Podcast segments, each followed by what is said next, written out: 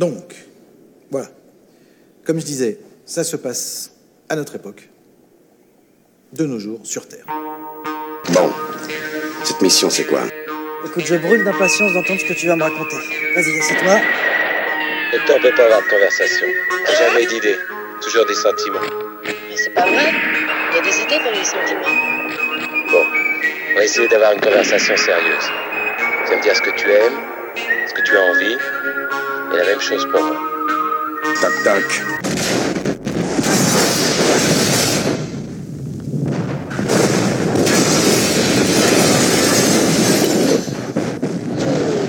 Alors vas-y, commence. Bonjour à toutes et à tous et bienvenue dans ce tout premier épisode, cet épisode pilote de Film Express.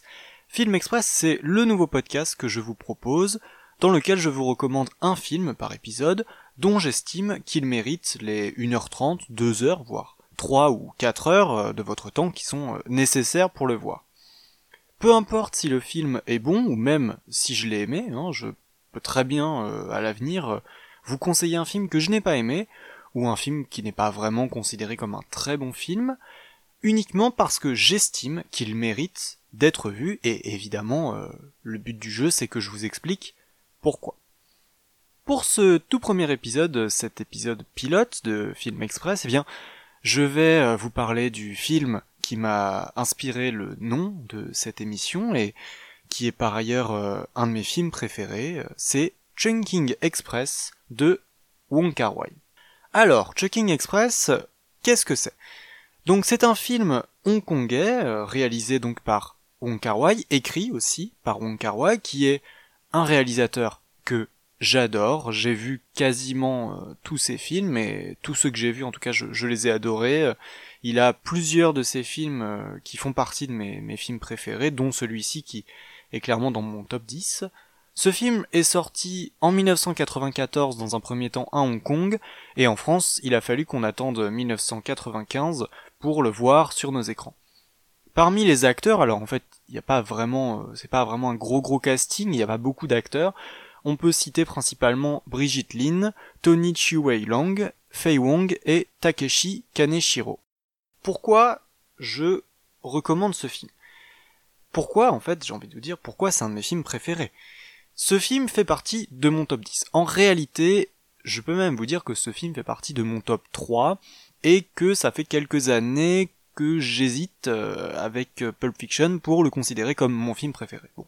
En réalité, hein, les films préférés, c'est souvent plus des histoires de posture, c'est-à-dire qu'on a quelques films qui nous ont vraiment beaucoup marqués, et même en découvrant des nouveaux films, on va toujours considérer que ça reste ceux-là. Bon. Donc il faut savoir que Wong Kar-wai, personnellement, je l'ai découvert, peut-être comme certaines personnes qui m'écoutent, grâce à Karim Debache et son, son équipe, hein, Gilles Stella et, et Jérémy Morvan, euh, grâce à l'émission, non pas Chroma, hein, mais Crossed, donc émission qui euh, a maintenant quelques années, sur jeux vidéo point com, et en fait il avait parlé au détour d'un, d'un épisode, je, je ne sais plus euh, exactement, alors je crois que c'était sur une de ses nombreuses digressions euh, qui lui permettaient de, de parler de, de bons films dans Crossed.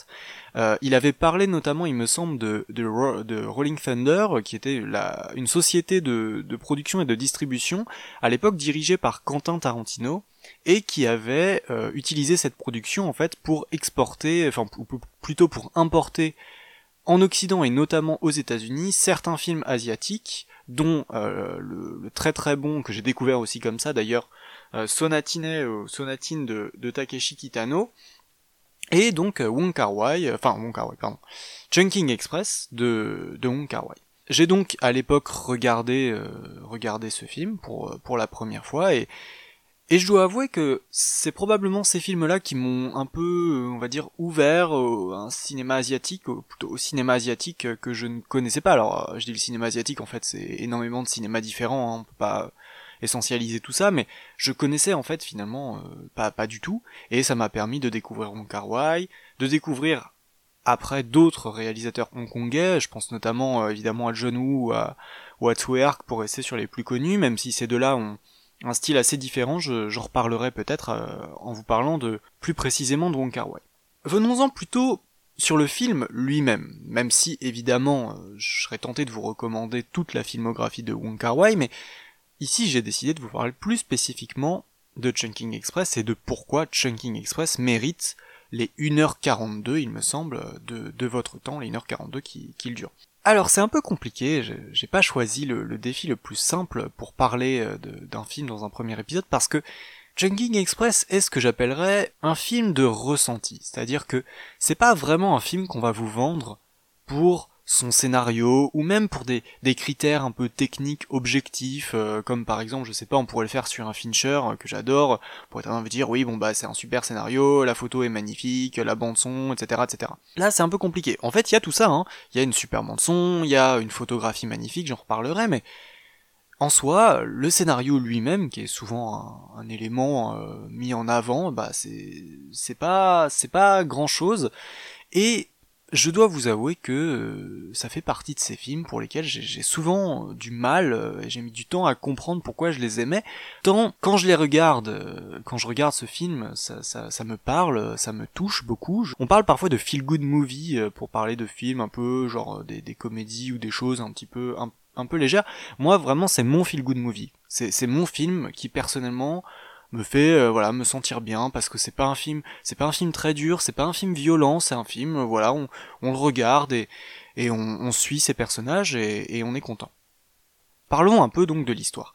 En fait, Chungking Express, c'est deux parties, deux histoires euh, qui se croisent finalement assez peu. Il y a des, des personnages, euh, des apparitions, des préparations, on va dire, dans dans la première partie pour la deuxième, mais en soi les les deux histoires ne se suivent pas vraiment. C'est l'histoire de deux policiers, euh, le premier euh, qui s'est fait euh, qui s'est fait larguer et qui fait le le deuil de son histoire d'amour avec des boîtes d'ananas. D'ailleurs, je vous invite à regarder le logo de Film Express, et eh bien ce sont ces fameuses boîtes d'ananas. Donc avec ces boîtes d'ananas, en fait, il achète des, des boîtes euh, jour, à partir du jour où il, se, où il s'est fait larguer, tous les jours, euh, et il part du principe en gros que euh, un mois plus tard, c'est-à-dire le premier mai, euh, donc, euh, enfin voilà, plus précisément, il achète des boîtes d'ananas qui vont périmer le premier mai, et euh, il part du principe donc que le jour où toutes ces boîtes vont périmer, eh bien, euh, il devra faire le deuil de, de son histoire passée, euh, ce sera, ce sera terminé. Et il décide alors de tomber amoureux de la première personne qu'il va croiser, et il se trouve que ça va être une femme mystérieuse, jouée par Brigitte Lin, et qui, euh, en fait, est une femme qui porte un impair, euh, une perruque et des lunettes de soleil, et qu'on va voir euh, dans le film, euh, dans cette partie en tout cas, visiblement, euh, probablement, je sais pas, participer à un, un trafic de contrebande, c'est, c'est, c'est pas très très clair, mais finalement c'est assez secondaire, c'est-à-dire que on la suit, il y a des plans très très bien filmés, on voit ce qu'elle fait, il y a des plans ralentis, des plans accélérés, et finalement il n'y a pas du tout d'exposition, il n'y a aucun dialogue qui nous explique ce qui se passe, mais on n'en a pas besoin, et je pense que c'est vraiment preuve dans du cinéma de, de, de, de grande mise en scène, quand on vous montre des choses, alors bon, des choses assez simples, hein, mais on n'a pas besoin de vous expliquer ce qui se passe, vous comprenez euh, à peu près, il y a de la musique, et, et voilà, on, on se laisse vraiment prendre. Ça c'est pour la, la première partie du, du film, et c'est ces deux personnages principalement euh, qui vont se, se croiser euh, voilà, dans, dans, le, dans le film, et finalement qui vont vraiment juste se croiser. La seconde partie, que personnellement je préfère, je ne sais pas pourquoi, je à chaque fois que je regarde ce film, en fait, je, je pense avant tout à la seconde partie. Alors j'adore la première partie, hein, euh, attention, mais en fait, tous tous les éléments auxquels je pense en premier quand je pense à ce film, c'est la seconde partie. Peut-être aussi dans la première partie, je pense surtout euh, aux, aux boîtes d'ananas, je trouve, je sais pas pourquoi, il y a, y, a, y a un côté marquant dans, dans, dans cette histoire. La seconde partie, euh, c'est un autre policier, alors c'est pas très clair, on sait pas s'il s'est fait larguer ou... Bah, en fait, on comprend que sa, sa copine est hôtesse de l'air et on, on sait pas trop s'il l'attend ou si elle lui a donné rendez-vous. Enfin, il y, y a une histoire de billet, en fait, c'est, c'est un peu étrange, vous verrez dans, dans, dans le film, je, je... c'est pas expliqué très clairement dans le film, mais je vous laisse regarder le film et vous faire votre interprétation de cette histoire. En fait, le point commun, ce qui le lie avec le premier flic, c'est justement le Chungking Express, que un espèce de fast-food euh, ouvert la nuit, euh, on en reparlera d'ailleurs parce que le film est beaucoup beaucoup tourné la, la nuit et on verra que c'était pour des, des raisons pratiques. En fait, c'est un espèce de voilà de, de fast-food où il y a ce donc le, le, le mec avec qui il, il discute. Alors lui en général, il, il, on, on le voit prendre un café et au début on le voit justement prendre prendre à manger pour sa copine et au bout d'un moment on découvre qu'elle n'est plus là, qu'elle est partie et il va rencontrer euh, une la nièce du, du gérant qui travaille ici et donc qui est jouée par Faye Wong. Alors je le dis, même si c'est, bon, c'est pas du tout un critère d'appréciation des films. Faye Wong, qui en plus de très bien jouer dans ce film, qui est aussi une très bonne, une, une excellente chanteuse, et en plus elle est magnifique. C'est Faye Wong en fait qui va être un peu obsédée par euh, par par ce mec au point, euh, vous le verrez, de d'entrer dans son appart dans des scènes absolument très très drôles. Ce film est assez drôle, c'est pas une comédie, mais ce film est très très drôle. En fait, elle va rentrer dans son appart et, et elle va se mettre à changer les choses, euh, et lui, il, il s'en rend même pas compte. Et, et, et c'est assez drôle en fait de, de voir le décalage entre les scènes, euh, voir ce qu'elle fait, ce qu'elle vient faire, tout ce qu'elle vient changer.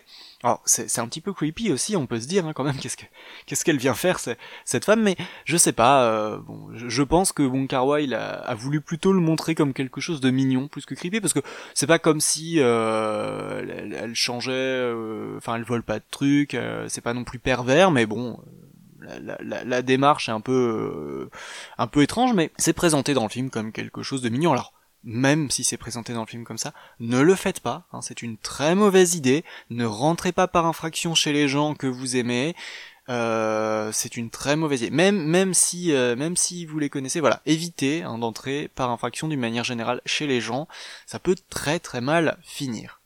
Voilà, alors je vous ai un peu résumé finalement l'histoire, euh, je pourrais dire je vous ai pas spoilé, en fait il n'y a rien à spoiler, c'est pas, c'est pas un film de scénario, c'est pas un film à twist. Et en fait, eh bien il faut savoir que ce, ce film, je pense, l'expérience de ce film euh, doit être remise dans le contexte de son tournage, parce que c'est, c'est un tournage que je trouve assez intéressant.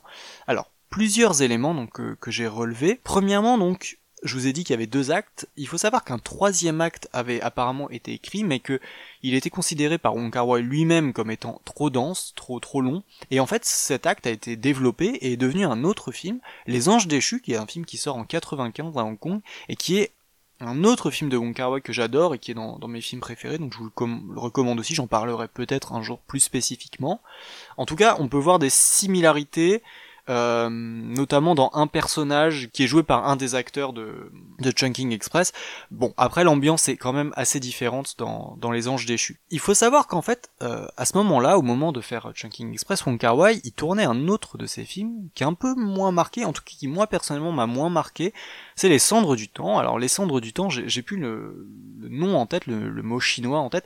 En fait, c'est un, un film de sabre, un film de sabre chinois comme, euh, comme l'est par exemple The Blade de, de Tsui Hark, qui est un peu une une référence, pour citer un film de la même époque, du, du genre. Donc Les Cendres du Temps, il, il tournait Les Cendres du Temps, et je pense, c'est une supposition, que c'était un film un peu lourd à tourner, parce que en costume, avec des scènes d'action euh, assez techniques, à tourner, et cetera, à mettre en place, et en fait, à un moment donné, il y a eu euh, une période de, d'arrêt du tournage pendant deux mois de, des Cendres du Temps, et en fait, il en a profité pendant ce, cette période-là pour écrire et réaliser un film. Euh, le tournage a duré vingt-trois jours, donc c'est assez court pour un tournage, euh, surtout d'un long métrage. Hein. Euh, les scènes étaient souvent écrites euh, la veille, voire le jour même. En fait, c'est un film qui, qui a été écrit euh, un peu sur le tas, c'est-à-dire vraiment, il, voilà, il, il allait un peu à l'instinct, Wong Kar-wai. Et en fait, c'est une méthode euh, très présente chez Wong Kar-wai. Je sais qu'il l'a aussi un petit peu utilisée euh, pour In the Mood for Love, qui est un excellent film aussi. Je sais que Wong Kar-wai, en fait, il a tendance un peu, voilà, il est réputé comme ça pour aller sur les tournages, pas sans script, évidemment, mais avec euh, un script un peu, euh, qu'il écrit lui-même, hein, en général, assez léger, euh, pour lui laisser des marges de liberté, et il se permet de faire des modifications, mais surtout, euh, ce qui est bien, c'est que c'est jamais confus, c'est jamais brouillon, mais c'est pas non plus quelque chose qui se veut euh, très cohérent, très... Euh, vous avez quelque chose de bien ficelé, c'est pas du thriller, euh, je sais pas, la Usual Suspects ou quelque chose comme ça. On n'est on pas dans du thriller bien ficelé où à la fin tout se recoupe et on fait « Oh là là, mais c'était ça depuis le début !» Non, non, vraiment, on est vraiment sur du cinéma euh, d'impression, de sentiment. En fait, on se dit que Wong Kar-wai, euh, il a eu une idée de scène, il s'est dit « Tiens, cette scène-là, elle doit être trop bien avec cette musique, je vais montrer tel plan, telle image », et il le fait, et il met ça bout à bout. Alors évidemment, donc il y a le scénario que je vous ai raconté, pour quand même donner une certaine cohérence, mais la cohérence elle est là, c'est la, la cohérence de l'artiste finalement, la cohérence du style de Wong Kar-wai, sa façon de filmer, sa façon de mettre en scène. Il faut savoir aussi que le, le style visuel, visuellement ce film est magnifique, c'est Christopher Doyle qui est, euh, qui est à la photographie, euh, et en fait personnellement, je connais pas du tout Hong Kong, je le dis, hein, je connais de, de très très loin, ce film me donne envie d'aller à, Hon- à Hong Kong la nuit quoi. Je veux dire, c'est un film qui a surtout été tourné la nuit pour des raisons assez techniques en fait, parce que comme c'était un tournage un peu comme ça, euh, un peu improvisé, euh, bah ils pouvaient pas forcément tourner de jour, euh, donc ils tournaient la nuit. Ils avaient pas énormément de budget, donc pas énormément de matériel, et donc ils utilisaient notamment les lumières naturelles des magasins, euh, des, des restaurants et autres qui étaient ouverts la nuit. Et c'est pour ça qu'on voit énormément de... En fait, on est beaucoup dans des quartiers où il y a beaucoup de boutiques, des quartiers commerçants en fait, et euh, avec des, beaucoup de néons, des choses comme ça. Et ça donne un peu, je sais pas, je sais pas, je pense que c'était un peu l'image d'Hong Kong à l'époque, cette image d'une ville euh, avec... très occidental, très capitaliste, avec beaucoup beaucoup de marques. Il y a, il y a des, il y a beaucoup de marques, mais je pense pas que ce soit du placement de produits, je pense pas que ce soit des placements financés. Je pense que c'était juste parce que c'était dans le décor. On voit beaucoup de logos Coca-Cola, du, du McDo, des choses qui nous parlent hein, en tant qu'occidentaux. Faut, faut se rappeler, en quatre-vingt-quatorze, Hong Kong, ces dernières années, est encore une colonie britannique. Hein. On est avant la rétrocession à la Chine, donc on est quand même sur un pays, et bon, je pense que c'est encore le cas aujourd'hui, au moins pour le système économique, très marqué par, par le capitalisme, et à l'époque, par le, le capitalisme et la mondialisation occidentale. Et donc cette photo de, de Christopher Doyle, elle participe beaucoup à l'ambiance du film. Il y a aussi ces plans, euh, je sais pas exactement comment c'est fait, avec des espèces de flous de mouvement, je, je sais pas du tout, je, je suis très nul en technique, je ne maîtrise pas du tout tout ça. Il y a des flous de mouvement que je trouve, que j'ai, qui m'ont toujours fasciné, en fait, j'ai toujours été fasciné, quand on voit notamment le, le personnage de Brigitte Lin en train de courir, il fait des, des flous de mouvements magnifiques, la caméra tourne et c'est très très beau. Je, je rentrerai pas dans l'analyse de la mise en scène parce que je vous avoue que ça fait partie de ces films où je, j'ai pas été jusque là. Vraiment, je, je, j'ai pas été jusqu'à à rentrer dans l'analyse de la mise en scène de pourquoi il a fait un flou de mouvement. Je sais juste que je trouve ça magnifique, que ça me parle et que quand je regarde ce film, je, je me sens bien, je me sens rassuré, euh, je sais pas pourquoi, hein. Je suis très content, ça, ça installe, il y a une super ambiance, j'aime beaucoup, je trouve ça magnifique. C'est, voilà, c'est un cinéma... un cinéma qui me parle. Je vais revenir juste sur un point pour euh, un peu pour pour terminer. Je parlais un petit peu de certaines anecdotes sur le film. Je vous disais euh, en, en introduction euh, que j'ai découvert ce film grâce à Karim Debache et notamment grâce à l'anecdote de Tarantino qui a distribué en Occident certains films euh, qu'il avait probablement vus là-bas et qu'il adorait. Je, je trouve que c'est, c'est assez intéressant euh, le fait que ce soit Tarantino qui euh, ait importé ces films-là. Alors on peut reprocher, je pense, beaucoup de choses à Tarantino dans son cinéma ou même dans, dans sa façon d'être, son état d'esprit, et cetera. Mais euh, on peut pas lui reprocher ça, c'est d'avoir voilà permis ce genre de choses-là. Alors euh, attention, hein, je, je veux pas qu'on pense que sans Tarantino, Wong Kar-wai ne serait rien, parce que Wong Kar-wai il a fait son cinéma tout seul, dans son coin. Il n'a pas attendu Tarantino pour faire du cinéma de qualité. Je vous invite à regarder les films de Wong Kar-wai avant Chungking Express, bah, ils sont très très bien. Donc voilà, clairement le mec, hein, il s'est fait tout seul. Tarantino, il a pas produit les films, il les a, il les a juste distribués, enfin ce film-là, il l'a juste distribué en fait euh, via donc euh, Rolling Thunder et à l'époque Miramax, Miramax qui à l'époque était dirigé par les frères Weinstein, et oui. Donc ça sort en France en quatre-vingt-quinze, euh, ça sort, je crois que ça sort en quatre-vingt-seize aux États-Unis, je, je sais pas pourquoi. Alors je sais pas du tout, je vous avoue, hein, je, je, les infos sont parfois un peu dures à trouver. Je sais pas du tout si la sortie française étant est liée euh, à cette fameuse anecdote concernant Tarantino et Rolling Thunder. Moi je sais que toutes les versions que j'ai vues, euh, que j'ai vues, c'est les versions, les, la version Criterion avec euh, donc euh, marqué le logo Rolling Thunder, donc c'est bien la version euh, internationale, en tout cas celle euh, ramenée par Tarantino. Alors, quand je dis la version, c'est pas parce qu'il y a eu un nouveau montage, hein, c'est juste qu'il y a le logo Miramax et Rolling Thunder au début, c'est tout. Maintenant, je sais pas du tout si euh, si en France c'est pour d'autres raisons. Je sais notamment euh, après après ce film-là, notamment dans les années deux mille, que euh, Wong Kar-wai est devenu un grand habitué du Festival de Cannes. Euh, en général, quand il sort un film, il est à Cannes, et je crois que certains de ses films ont été Copro... il me semble que, je sais plus si c'est In the Mood for Love ou deux mille quarante-huit ou deux mille quarante-six, je sais jamais, qui a qui a été coproduit par euh, par Studio Canal, donc coproduction euh, française. On peut noter aussi, je trouve ça assez intéressant euh, en ce qui concerne les les les, les dates de sortie, euh, que euh, en fait jusqu'à ce film-là, les sorties, et je pense que c'est peut-être pour ça qu'on que je relevais cette, cette anecdote de Tarantino qui va chercher le film.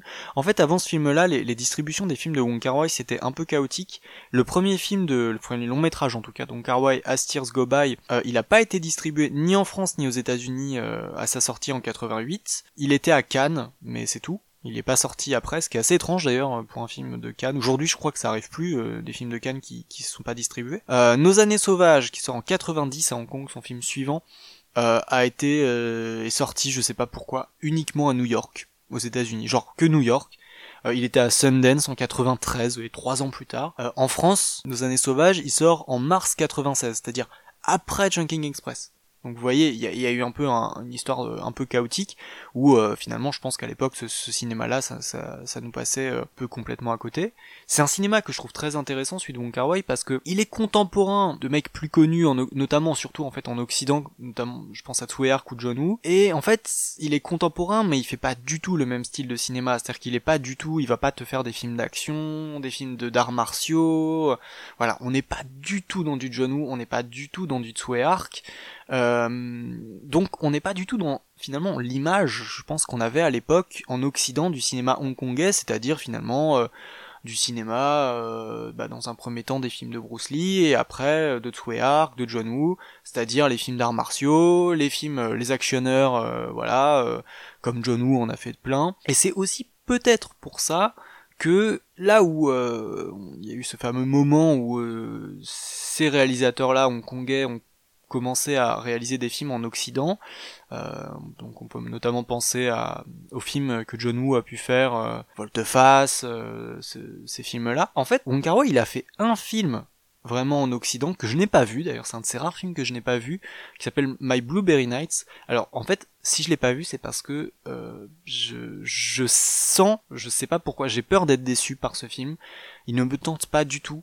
C'est vraiment un film, voilà, ça se passe aux États-Unis, il y a un casting typique, je sais plus, je crois qu'il y a Natalie Portman, enfin voilà, c'est vraiment le film, c'est un film états-unien, très clairement. Il l'a sorti en deux mille sept, je crois, et je je sais pas, je suis pas je suis pas du tout tenté euh, pas par ce film. Euh, j'ai adoré son son dernier film, The, The Grandmaster, mais là je je sais pas. Ça, ça me tente pas du tout, peut-être que je le regarderai un jour, mais c'est quand même assez intéressant de voir finalement que bah, Wong Kar-wai restait à Hong Kong et fait toujours des des films à Hong Kong et bah que ça va très bien, et c'est un cinéaste formidable que je je vous invite euh, je vous invite à vous pencher sur lui, et notamment ça peut être un bon point de départ, Chungking Express, qui, si on regarde finalement ses conditions de tournage, on pourrait se dire que c'est juste un petit film puisqu'il le fait euh, sur un coin de table entre euh, entre deux autres films finalement, entre les cendres, enfin entre deux mois sur deux mois de d'arrêt du tournage des Cendres du Temps, et pourtant je trouve que c'est un film infiniment plus intéressant que les Cendres du Temps, infiniment plus personnel.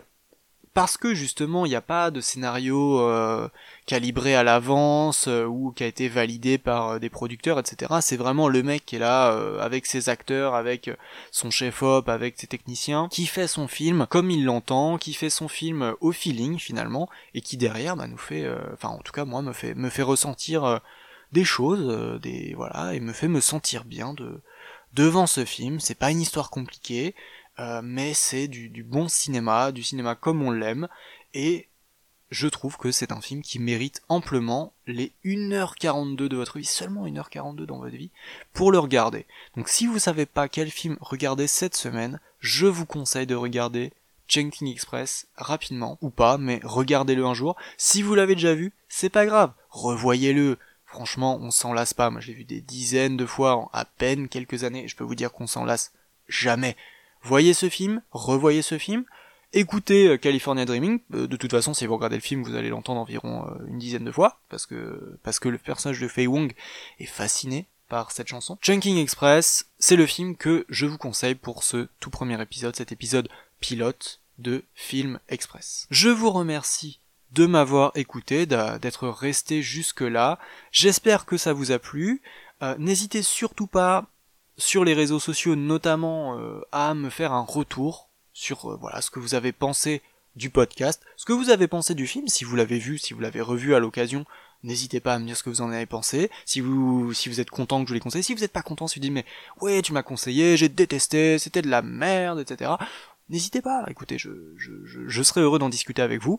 J'ai créé un compte Twitter, alors le compte Twitter c'est Film Express un, tout attaché, alors un en chiffres. Pourquoi Film Express un ? Parce que Film Express était déjà pris, et non, je n'ai pas plagié le nom d'un autre podcast ou quoi que ce soit, c'est un compte qui tweet en allemand et qui a pas tweeté depuis deux mille neuf, je suis assez dégoûté que le hâte soit, soit pris du coup, mais Voilà, vous pouvez donc suivre le, le Twitter sur lequel je vous pourrez suivre toute l'actualité du podcast. Vous pouvez aussi me suivre sur mon Twitter personnel, donc euh, The Infamous V A S.